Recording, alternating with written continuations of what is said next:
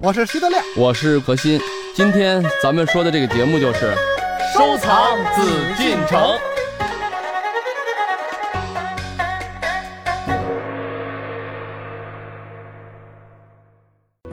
在清代，皇帝结婚是清宫里的头等大事。一八八九年，光绪皇帝在紫禁城举办婚礼，皇宫里的大婚礼一处提前一年半的时间就开始准备。皇帝隆重的婚礼都有哪些过程呢？如今我们通过北京故宫博物院的一套大婚典礼全图册，就可以解释光绪大婚的情景。这幅图册共分八册，由清代宫廷画家庆宽等人绘制。他以连环画的形式记录了光绪皇帝迎娶皇后的全过程。到底皇帝大婚还会有怎样复杂的礼仪呢？我们接下来继续走进到艺海藏家。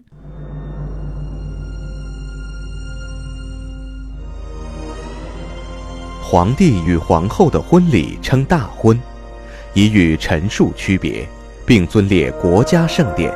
只有幼年即位的皇帝才可在皇宫进殿荣膺大礼。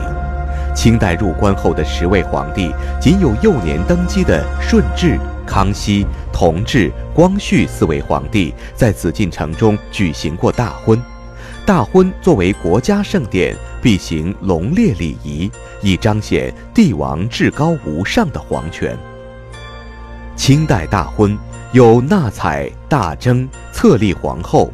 奉迎、合卺、朝见、庆贺颁诏、筵宴等礼仪程序，其中彩礼包括大量的马匹、甲胄、丝帛等，而大征礼则更为丰富，除了鞍马之外，再加黄金二百两、白银一万两、缎一千匹、金银茶具和银盆等实惠的财物，并装帘三百六十台。之后，皇帝派遣册封使臣正副两名，带着册封皇后的制敕和皇后之宝前往后地，举行册立大典，宣布册立某女为皇后。至此后，才能正式迎娶。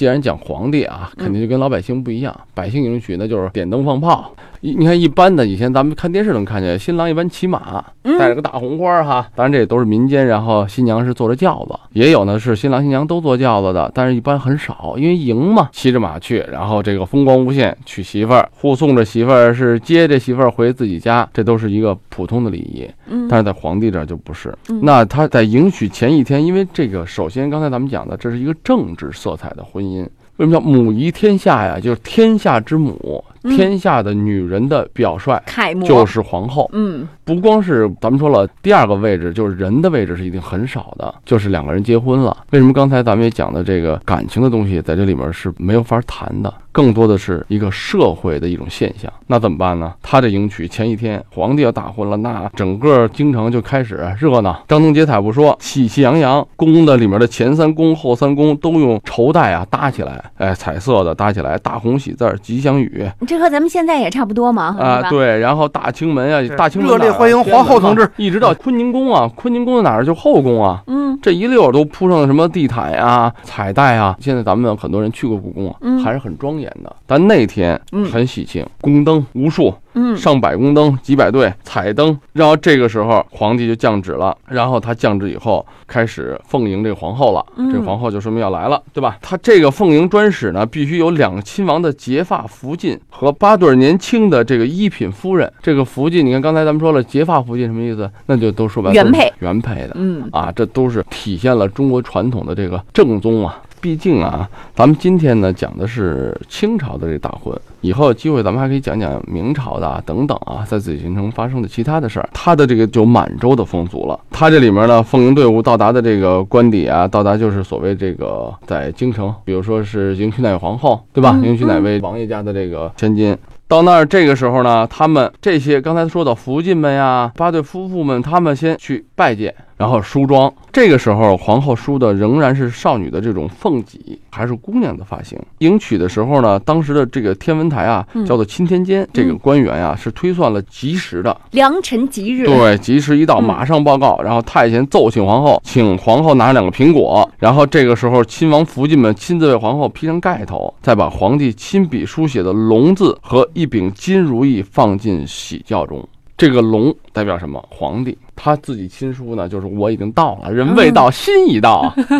然后金如意，嗯，那金呢肯定是黄金嘛，代表着这个身份地位。嗯事事如意，这都不用想的。而且如意的意思有很多。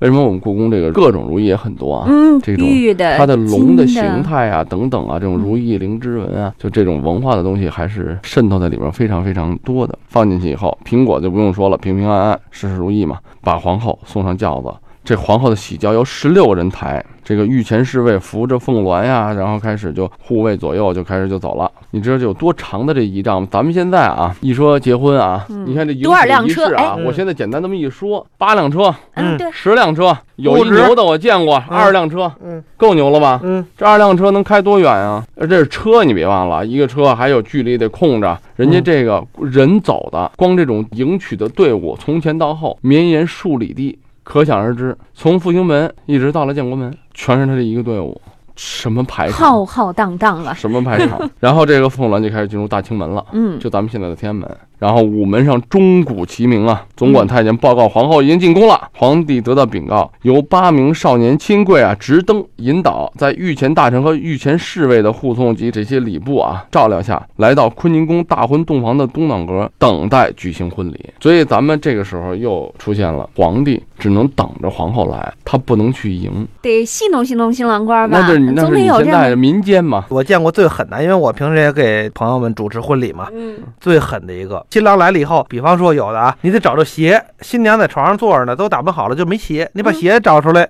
穿上鞋就得跟你走。有的呢就给红包，挤开了一看有多少个伴娘或者有多少姐妹们，哎，挨个给红包。还得唱歌还有的是唱歌，有的得拉歌的得一直唱到。我跟你说，这个永丰有经验，你得问问他。对她当年把她老公折磨的也不善啊，那可不是嘛！哎，当时老公第二天就离婚了嘛。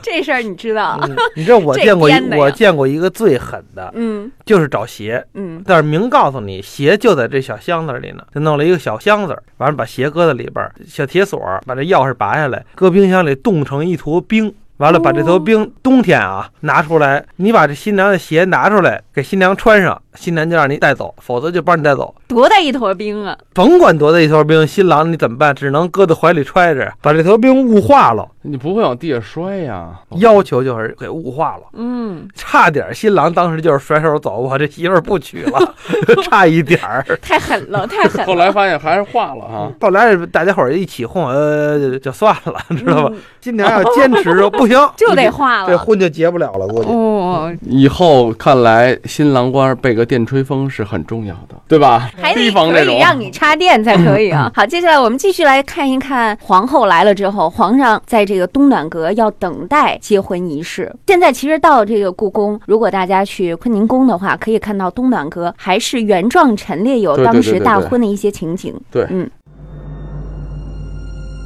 在清朝，皇帝大婚的洞房一般设在坤宁宫东暖阁，墙壁以红漆及银书桐油修饰，洞房门前吊着一盏双喜字大宫灯，鎏金色的大红门上有沾金粒粉的双喜字，门的上方有一草书的大寿字，门旁墙上一长幅对联直落地面。从坤宁宫正门进入东暖阁的门口，以及洞房外东侧过道里各竖立一座大红镶金色木影壁，来取帝后和锦和开门见喜之意。然后他等待举行结婚吧。这个时候呢，凤鸾停在这正南天喜方位，皇后在福晋呀，在命妇的这个宫女的护侍下呢，她就开始出了轿子啊。皇后一手得拿着一个苹果，表示平安。随后呢，这个些亲王福晋得接过这苹果，再由福晋将装有什么珠宝、金银呀、小如意呀、米谷啊的宝瓶递给皇后。皇后捧稳象征什么吉祥如意的宝瓶，沿着御道，经过乾清宫和昭仁殿之间的通路，进入乾和坤两宫之间的交泰殿。嗯这个殿呢，为什么叫交泰殿啊？都说宫是寝，殿是办公，嗯对吧？那他到这交泰殿，它是帝后大婚行礼的专用场所，说明什么问题？说明这个皇帝结婚不仅仅是两个人居家过日子，嗯，对，完全是什么？完全是一种政治、一种文化、一种礼仪的表现。你看，就刚才我跟你们简单的说这段，这实际已经很繁琐，你不能乱了次序。嗯，我苹果得切开以后，我得什么有平有安呀，对吧？嗯我还得手持稳稳的手捧，咱们说这个象征如意啊，象征吉祥啊，所谓的这个保平嘛，平安。嗯然后他还得到这儿来交泰殿举行这个专用的大婚的这场所。皇后进殿以后呢，在殿门口横放着一个朱漆马鞍，这个鞍下呢放着皇后手里接过来的那两个苹果，上面还铺着一条红毯。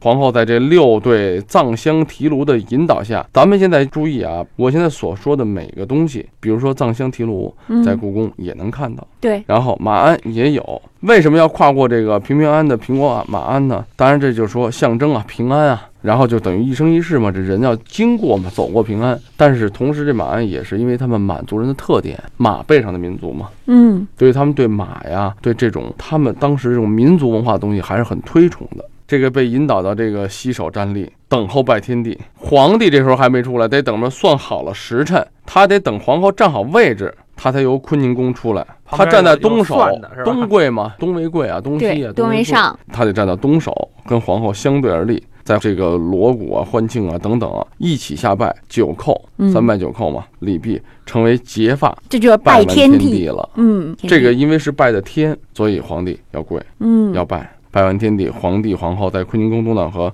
行坐帐礼，吃这个子孙馍馍，嗯，就是一个小点心吧。就是饺子，嗯他。为什么要吃呢？这不也就是繁衍子孙吗？对对对对，而且还得呈给这个帝后之后呢，饺子还是生的，对呀、不能吃下去，咬一口吐出来吐出来。然后外面还有人喊生不生？生 啊！对对对，要的就是这个好彩头啊，啊！要对对好彩头。对对对，所以大家以后记住了啊，结婚以后就得吃生菜、生肉、生饭啊。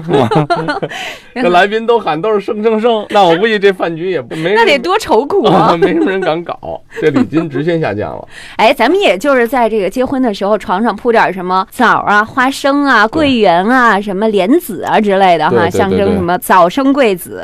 嗯，连年如意啊，对因，为这个东西就是皇帝，你看他在做的每一个，他的等于就是皇帝就是什么，他把民间的风俗，咱们叫做风俗的东西，他把它文化化。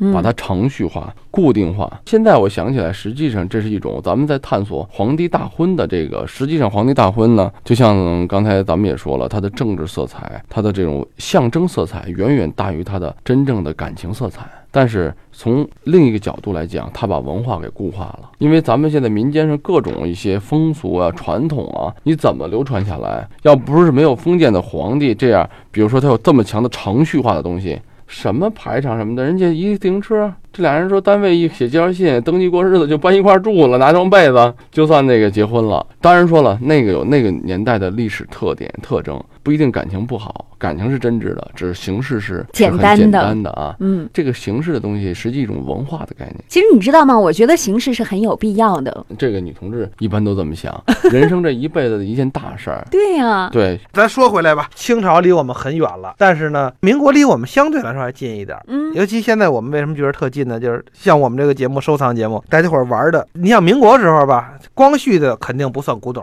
因为嗯，没多少年嘛。所以就像现在，上个世纪九十年代的肯定不算古董。现在我们玩古董、玩收藏，怎么也得民国，对吧？所以民国还比较近一点，比较熟一点。在民国的时候，这次大婚，很多人都跟我聊过。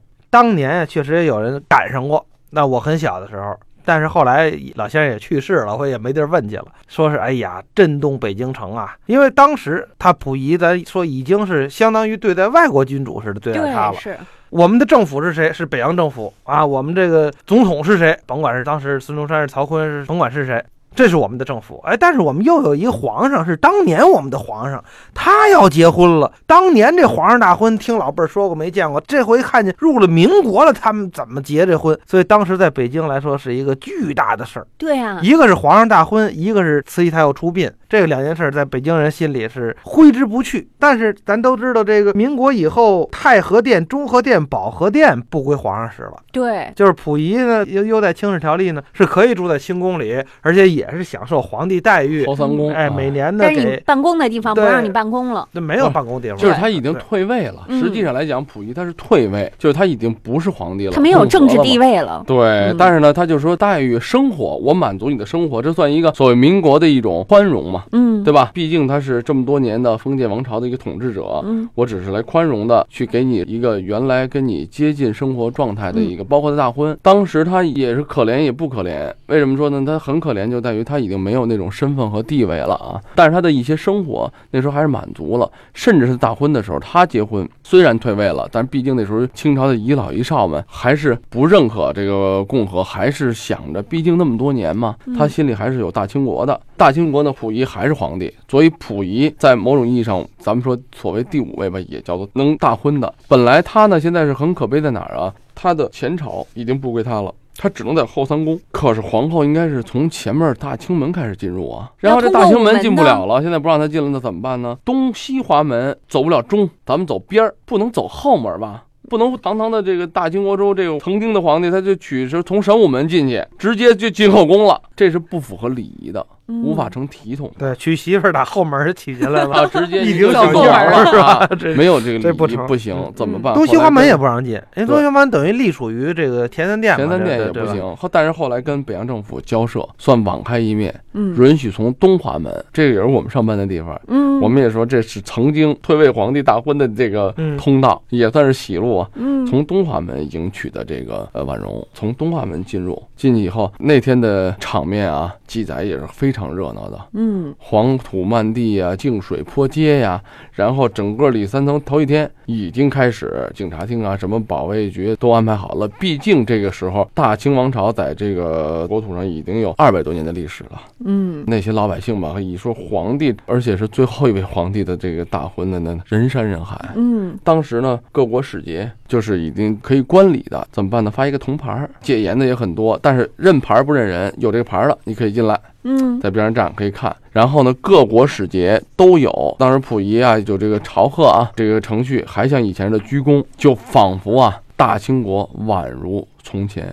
你看，咱们现在一想一说起来，肯定那个时候什么凤鸾呀、什么大轿都得是红的，张灯结彩。实则不然，皇帝嘛，他在结婚在办事的时候，红不是最尊贵的颜色，明黄的黄色。对所以那个时候，他的凤鸾都是明黄。嗯能用这个颜色，这是皇家最气派的，也是最尊贵的颜色。他们这个级别大婚的时候，不简单的就是喜，嗯对是尊贵，是仪式，它是要体现出一种母仪天下更多的啊这种概念。什么？我经过这么多的繁冗的复杂的这个礼仪，成就什么？给天下百姓普天之下做一个模范，做个榜样。因为你经历了很多的程序，你认真去做这些事儿。你说这人做好事儿或者人写文章干嘛？他怎么能体现出来啊？他得经过很多事儿啊。你经历了这么多，你去娶一个新娘子，才能知道这个事情的重要性。就像刚才永峰作为女同志，所以仪式很重要见证，对这仪式很重要，见证很重要的时候，我们才知道对婚姻去负责任。所以现在很多人，当然说了，这跟铺张啊，跟浪费啊另一回事儿。所以皇帝来讲，他做这个事儿，他怎么做都不叫铺张，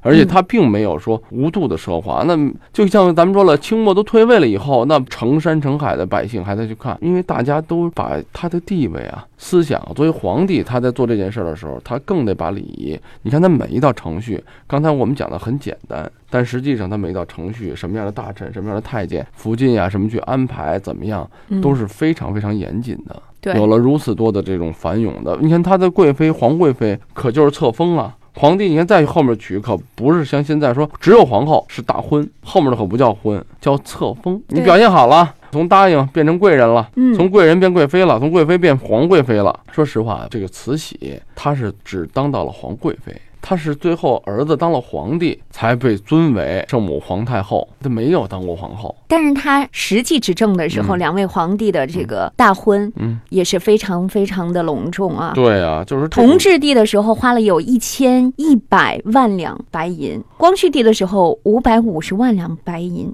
你，想一想这得永丰我就有多大不爱听永丰，德亮，你说他两句。他是刚跟我说这不能铺张浪费，这他现在就给别人讲白银，什么多少万两，这不是给咱们听的，也不是给听众朋友们听的，他是给她老公听的。对。他现在是我估计上，所以现在这个节目，刚才这五秒钟啊，我们不是为听众服务啊，我们是为永永丰的爱人服务。我是为永丰的将来儿子服务。好，咱们今天呢喜气洋洋和大家说了皇帝的大婚，因此呢，我们希望大家以后如果说大婚的时候，一定要注意啊，这个用词呢只能用在皇帝和皇后身上。如果真的说谁谁谁大婚了，其实挺不合适的。这个咱们还是尊重，这是一种文化吧。嗯，不过我们还是要送上美好的祝福嘛啊！何老师、德亮各说一句，咱们结束今天的有情人终成眷属，人人都要大婚。何老师希望有情人白头偕老。永结同心。好，我们本期节目到这儿结束了，感谢您的收听。好，再见。艺海藏家正在播出。本内容由喜马拉雅独家呈现。